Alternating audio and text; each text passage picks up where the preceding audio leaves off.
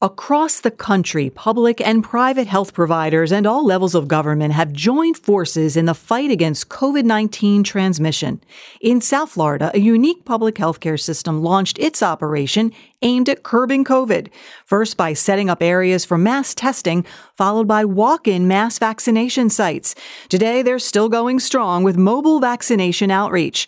How did they do what they had never done before as the needs continued to change? Find out on this edition of Here for Your Health. Welcome to the Healthcare District of Palm Beach County's podcast, Here for Your Health.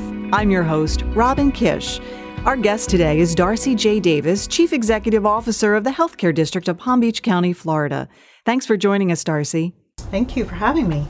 Darcy, since December, the Healthcare District, a unique public healthcare system, has provided over 200,000 COVID 19 tests and over 200,000 COVID 19 vaccinations for the public. Had the Healthcare District ever mobilized like this before? Absolutely not. I don't think, uh, actually, in our lifetimes, we've faced anything this significant. So, no, we've never mobilized to this extent before.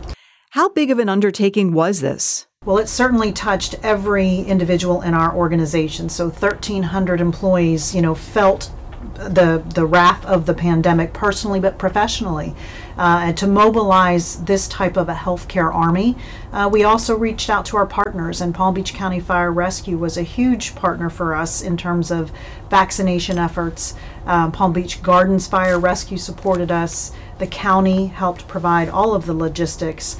Um, and then the United Way stepped up with volunteers. So not only did it touch everyone in our organization, but of course it, it cut across a number of other partner agencies as well.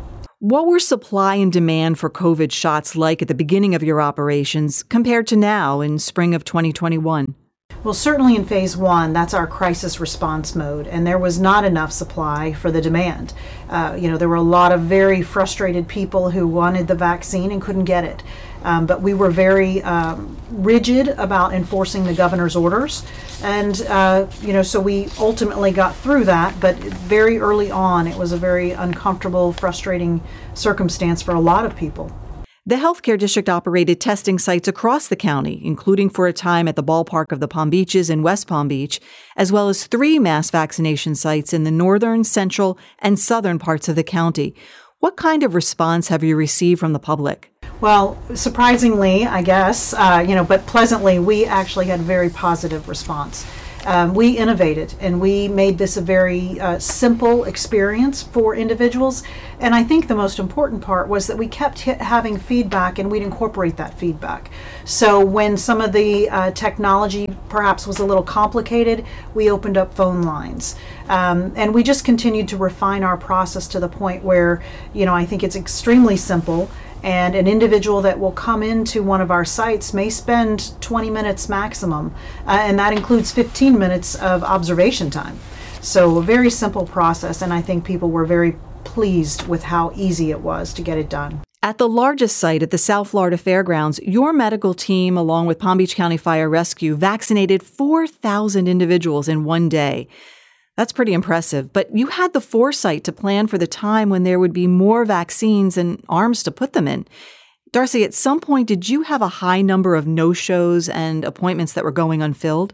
We started seeing uh, no shows and unfilled appointments, but it actually happened quite suddenly. In fact, the first week of April, um, I think the county was saturated with vaccine, and that was the week when uh, a number of private providers, physician offices, urgent care offices, and of course the retail uh, market started receiving vaccine in addition to what we had received. So it, it happened very quickly because a lot of other uh, locations made themselves available to people. So I understand the healthcare district has three mobile clinics named Hero, Warrior, and Scout. How are these mobile units being rolled out to support the next phase of the healthcare district's vaccination operation? So we actually started with the mobile units as the uh, mass sites were getting mobilized, but in that space, uh, we really went and parked, and it was a fixed location. As we're moving into this third phase, we're trying to get out into the community to target those vaccine hesitant populations. So we're looking to partner with faith leaders, employers, um, other influential community members that might help get some of those vaccine hesitant individuals uh, to, to take the shot. What neighborhoods and populations do you hope to reach? So we're starting with data because I think it's really important to see where the vaccine hasn't uh, proliferated yet. So we're looking at the data to see what neighborhoods have almost a vaccine desert, so to speak.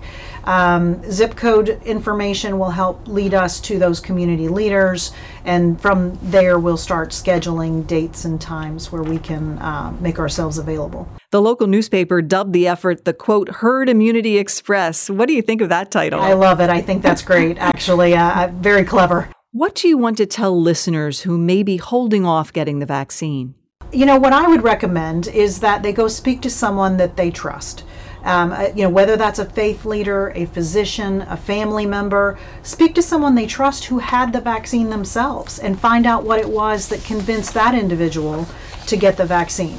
Um, I don't think it helps to really push, push, push, um, you know, myself or, you know, someone because they, they really need to have that um, the confidence that who they're speaking to carries weight with them and is really going to make a difference for them. So I would send them back to somebody they know and trust. For those who have been vaccinated, Darcy, what do you recommend they do to protect their COVID 19 vaccination record cards? So the first thing is take a picture of it so it's on your phone and has the pertinent data on it. That way you'll always have that information. But I, I there's a lot of contradictory uh, conversation out there. But I say you know do not laminate that card. Actually, uh, contrary to what you may have heard, um, do not laminate that card because you may need to get a booster at some point in the future, and you need to keep that record uh, together. So I would say put it in a safe place. Um, but most importantly, take a picture of it. Darcy, you and your team have put in a lot of long hours to plan, execute, and retool your operations. What has been the most gratifying part of the experience? The personal stories have been amazingly gratifying. I, I you know, I, I, can visualize some of the faces of the people that I've spoken to personally, and you know, in particular, one grandmother said to me, I just got my shot. How many days is it until I can go hug my grandkids? And you know, things like that where you realize how widespread and how um, impactful this virus has been on everyone's you know daily activities in their lives in such a, an emotional way. So hearing the hope that has come from them after getting that shot has really just uh, it's kept us motivated and it's the reason we're doing this well, thank you, Darcy, for sharing your expertise and experience with us. If you find this podcast helpful, please share it on your social channel and check out our full podcast library for topics of interest to you at healthcaredistrictpodcast.org. Let us know what you think. Your review helps us reach more people just like you. Today's podcast is brought to you by the Healthcare District of Palm Beach County. The Healthcare District is a unique safety net healthcare system located in South Florida that provides county residents access to primary care, skilled nursing and hospital care, registered nurses in nearly all of the county's public schools, and oversight of the county's trauma system, which includes operating two life saving Trauma Hawk air ambulances. Learn more by visiting hcdpbc.org.